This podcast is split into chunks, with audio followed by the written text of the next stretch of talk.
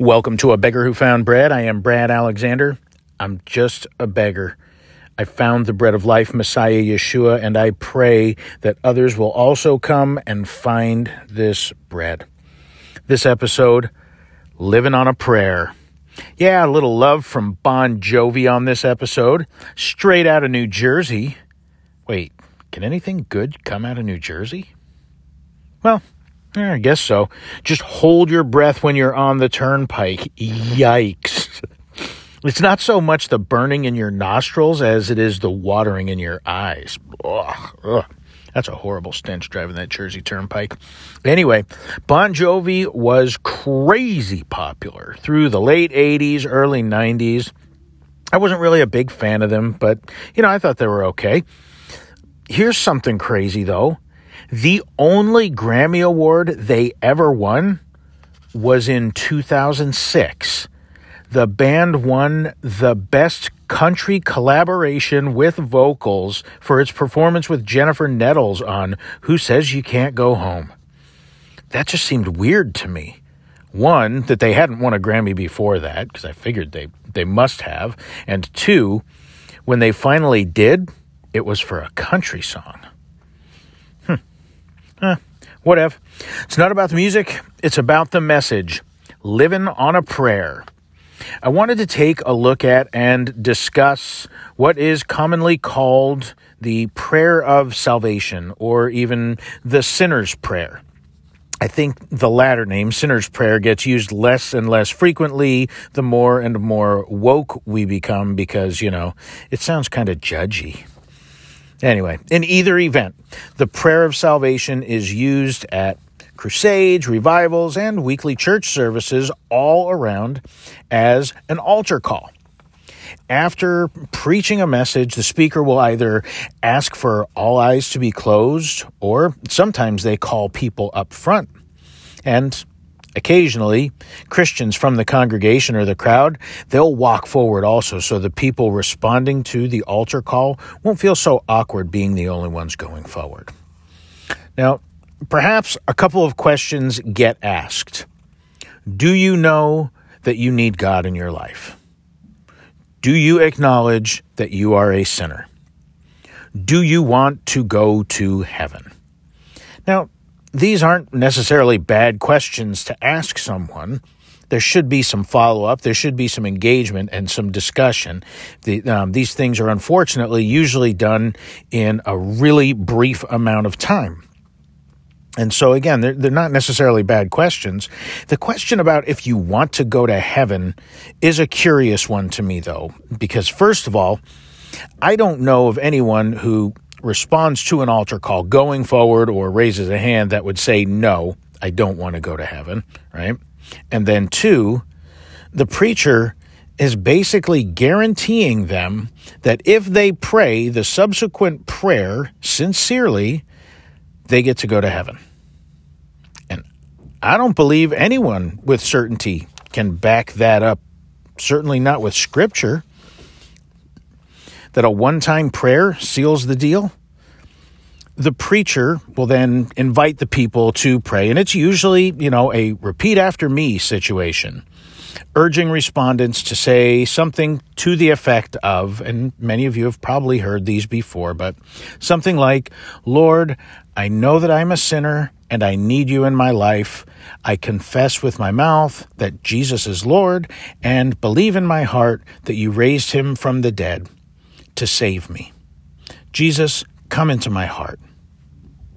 And sometimes they'll throw in uh, save me, change me, and bring me to heaven, or, or something like that. It's been a while since I've heard one of these.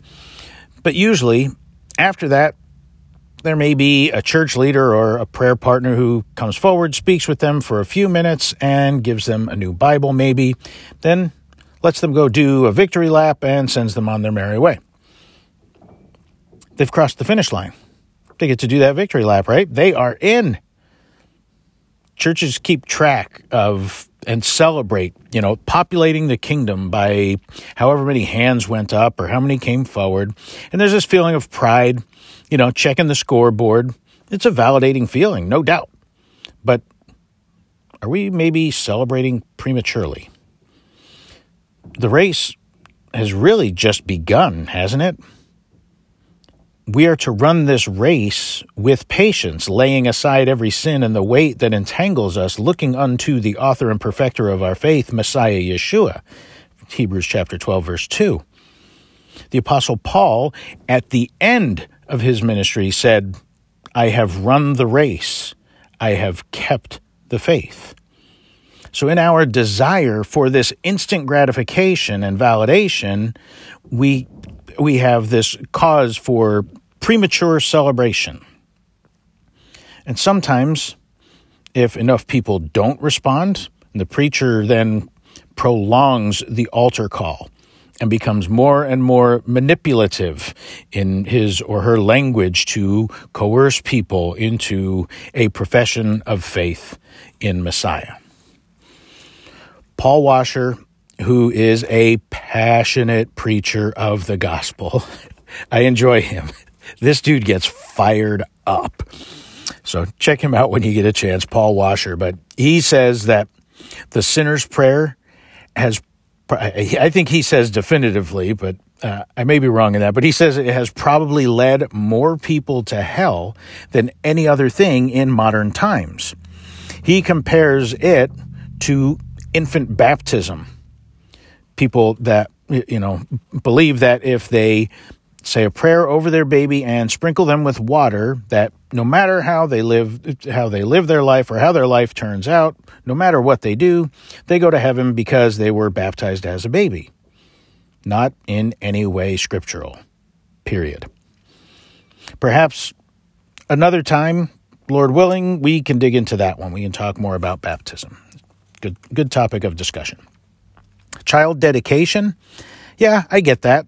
And but when a child reaches the age of accountability, they must make a decision as to whom they will serve.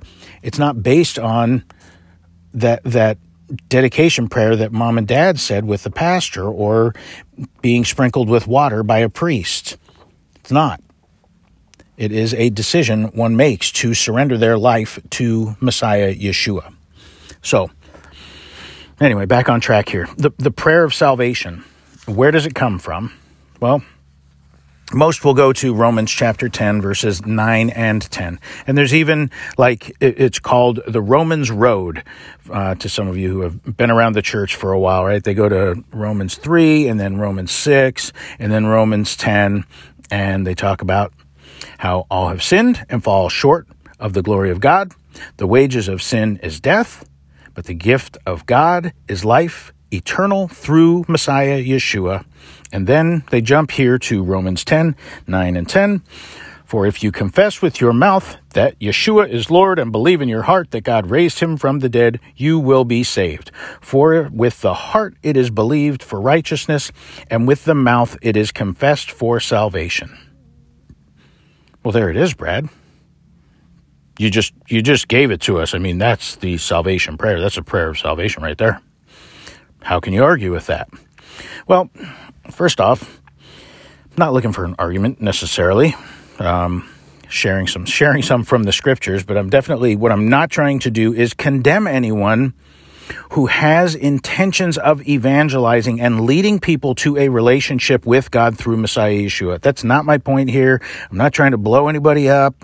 Um, but what I hope to do is bring awareness to a flaw in modern church tradition that is incredibly dangerous with eternal ramifications. This is a common passage. I've used it myself incorrectly.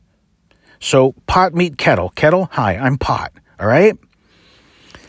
I have I have examined and and looked at the plank in my own eye in this situation. And the thing is, when we learn of errors in our doctrine or theology, we must a repent and b correct them. So let's take a look at this passage in its context to better grasp what is being said here because I do not believe at all that this supports a one time prayer of eternal salvation. I do certainly believe that our relationship with God, being born again, begins with prayer. Yes. 2 Corinthians 5:17 tells us, "Therefore if anyone is in Messiah, he is a new creation. The old things have passed away; behold, all things have become new." All things have become new. Old things have passed away. There will be evidence if one is in Messiah, born again, a new creation. Old things pass away, new things come. So let's take a look at the whole of Romans chapter 10. Get some context. Brothers and sisters, my heart's desire and my prayer to God for Israel is for their salvation. For I testify about them that they have zeal for God, but not based on knowledge. For being ignorant of God's righteousness and seeking to establish their own, they did not submit themselves to the righteousness of God. For Messiah is the goal of the Torah as a means to righteousness for everyone who keeps trusting. For Moses writes about the righteousness that is based on Torah. The man who does these things shall live by them. But the righteousness based on faith speaks in this way Do not say in your heart, Who will go up into heaven? That is to bring Messiah down. Or who will go down into the abyss? That is to bring Messiah up from the dead. But what does it say? The word is near you, in your mouth and in your heart. That is, the word of faith that we are proclaiming. For if you confess with your mouth that Yeshua is Lord and believe in your heart that God raised him from the dead, you will be saved. For with the heart it is believed for righteousness and with the mouth it is confessed for salvation. For scripture, the scripture says, whoever trusts in him will not be put to shame. For there is no distinction between Jew and Greek, for the same Lord is Lord of all richly generous to all who call on him. For everyone who calls upon the name of Adonai shall be saved. How then shall they call on one in whom they have not trusted? And how shall they trust in the one they have not heard of? And how shall they hear without someone proclaiming? And how shall they proclaim unless they are sent? As it is written, How beautiful are the feet of those who proclaim good news of good things.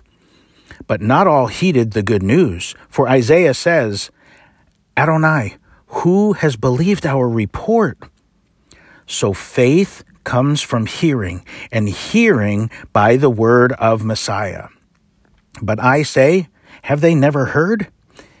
Indeed, they have heard, for their voice has gone out into all the earth, and their words to the ends of the world. But I say, did Israel not understand? First, Moses says, I will provoke you to jealousy by those who are not a nation. With a nation empty of understanding, I will vex you. And Isaiah is so bold as to say, I was found by those who did not seek me. I became visible to those who did not ask for me. But about Israel, he says, All day long I stretched forth my hands to a disobedient and contrary people. So, the context of Romans chapter 10. And again, I encourage you read through all of the book of Romans to bring everything else into its context because stopping in certain places may lead some to to reconsider um, replacement theology. And no, that's not what this is saying at all. So you've got to read it all to continue on in its context. But as for Romans 10, 9, and 10, the two verses we were talking about, again, we can see that this is not a template for a, for a prayer of salvation. That's not what this is set up to be in reading this, I'm really reading again the entire letter to the church in Rome. We see not a template for a prayer of eternal salvation. First, Paul is writing to believers. Okay, he's writing to the church in Rome. They are already believers. Second, he is speaking about his heart for Israel and how they are missing the completion of their faith, Messiah Yeshua.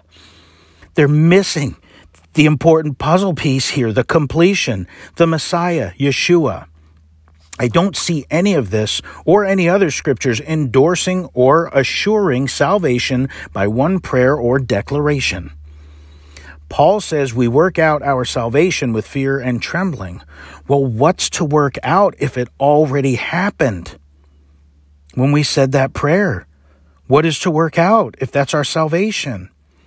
What have we to fear or tremble about if we said the right words and it's already a done deal?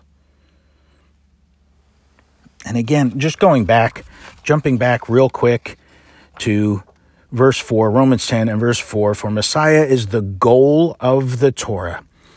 It's what it, Messiah is what what the Torah, what the the Hebrew texts and scriptures have always pointed towards Messiah Yeshua. He is the goal of the Torah as a means to righteousness for everyone who keeps trusting.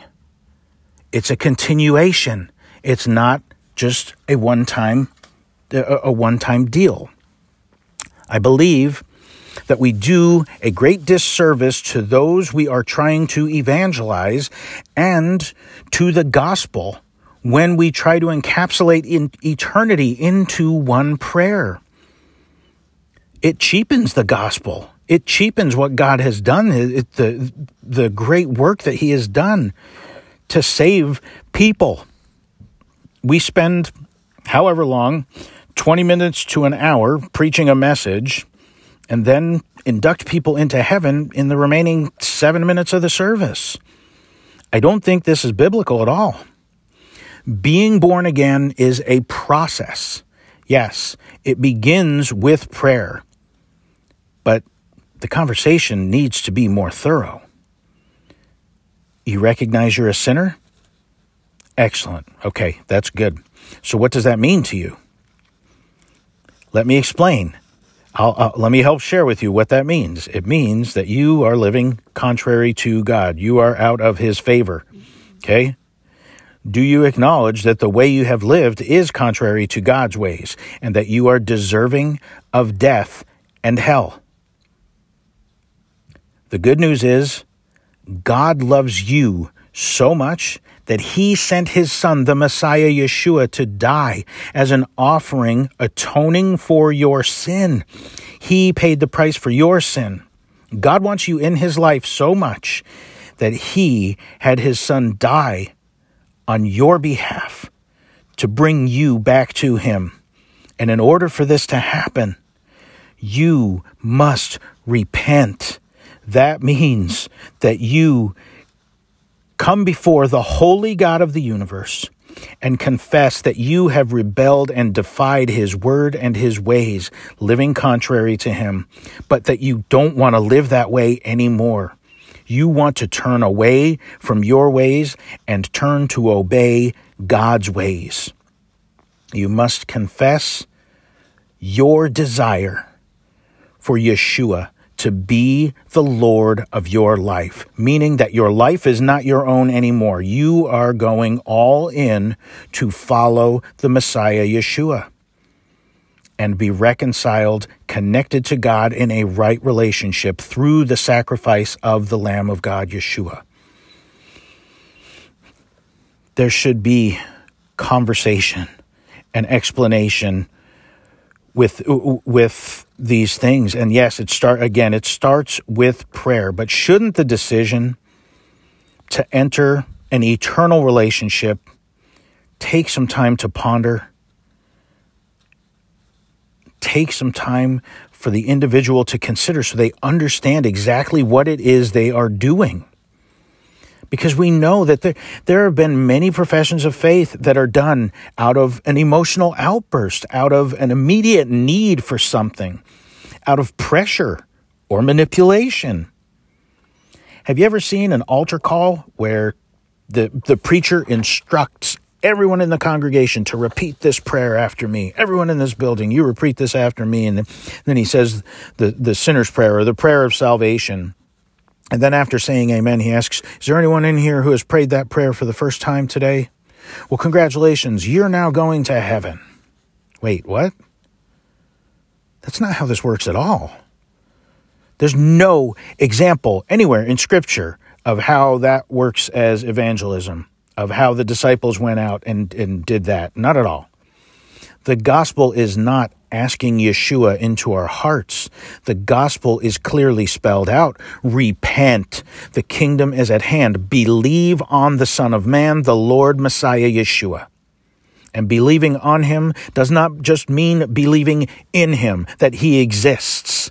It means believing all he is and all that he taught. It means to follow him exclusively. He said, If you love me, keep my commandments. We read earlier, if one is in Messiah, he is a new creation, right? 2 Corinthians 5:17.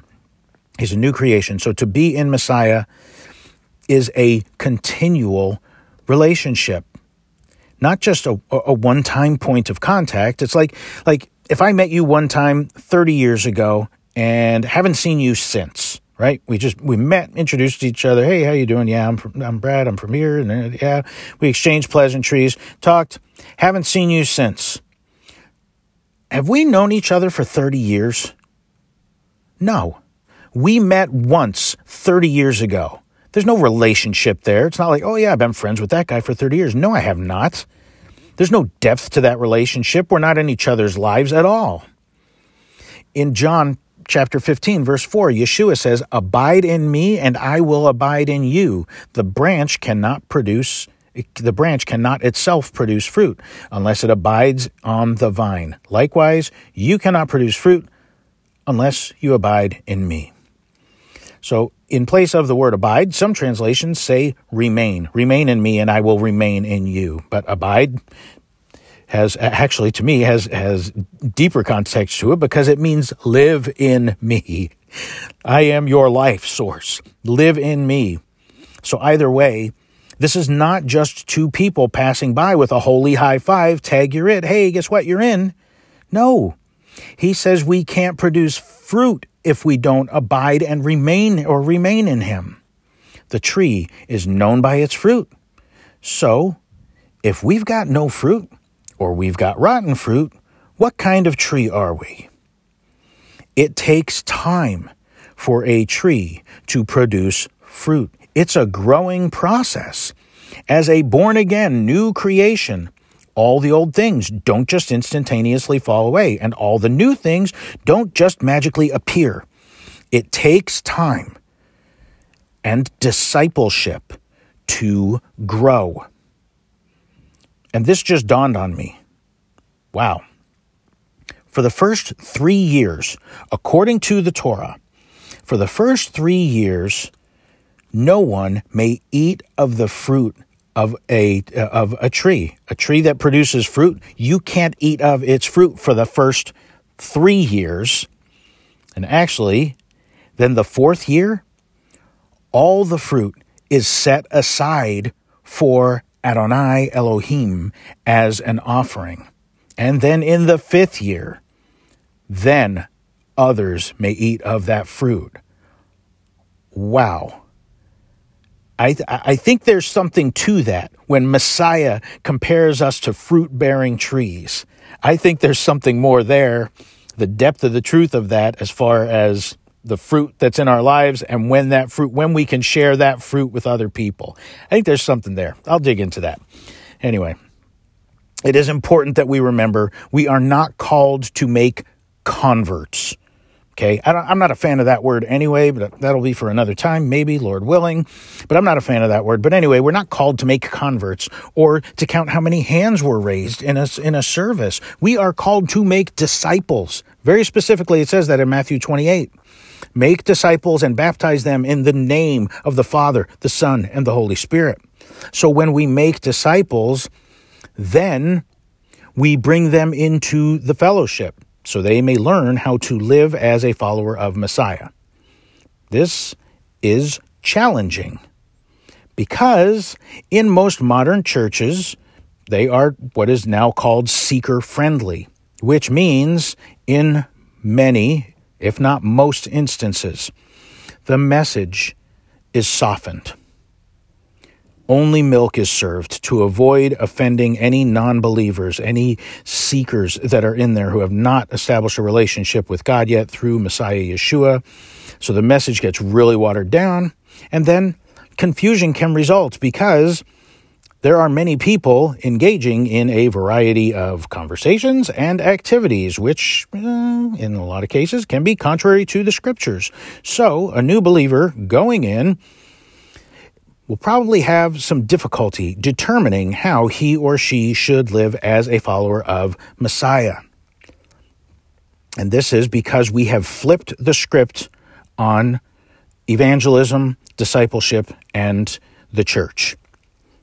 And since we have done so, flipping the script, and instead of disciples going out to preach the gospel, make new disciples, and then invite them to church, and then bring them into the church to learn how disciples are supposed to live as followers of Messiah, we just invite people to the church, hope the preacher leads them to the Lord, and then what happens is the message of how followers are to live, well, it's watered down so that those, again, who have not yet declared themselves disciples of Jesus, Yeshua, well, they, they, can be they can be comfortable and not offended. Don't want to be one of those judgmental churches, you know, that preaches stuff like obedience. Talk about obedience. Oh man. Yeah, you talk about obe- obeying. That's legalism, my friend. That's how it's described nowadays. That's legalism. I have been told that when you talk about obeying, you talk about obedience, that is the great bait and switch. Yep. You lured me in here with the gummy bears of grace, and now you want me to eat the onions of obedience. Nuh uh, that's legalism, and I'm not doing it. One cannot say a sinner's prayer or a prayer of salvation, declare themselves saved, and then go on continuing to live like the devil. No, it's not how it works. As I have said before, if obedience is legalism, who do we know that walked in perfect obedience to the laws and commands of the Lord? Yeshua, right? So, are you here to tell me that he's the greatest legalist ever? Well, God forbid it. And no, of course you don't want to eat. Well, no, I'm not saying that. No, not at all. See, Brad, he lived in obedience, so we don't have to.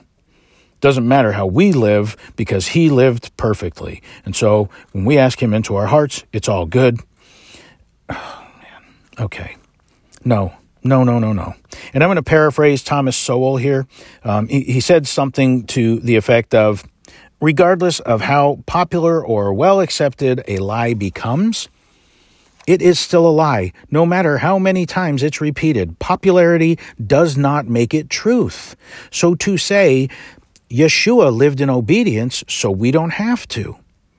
We ask Jesus into our hearts, and we don't have to worry about obeying because he lived it for us. We don't have to. We can live however we want, or some other variation of that sentiment, okay? It's a lie. Straight up lie no scripture to back it. It is a perversion of the scriptures and it is damaging and it is leading people away from a relationship with the living God. So, no matter how popular or how often it's repeated, it's not true. You cannot back that up with scripture in its proper context. The cross, my friends, the cross the crucified Messiah is not the great loophole of avoiding obedience. It is rather the great catalyst for us to desire to obey.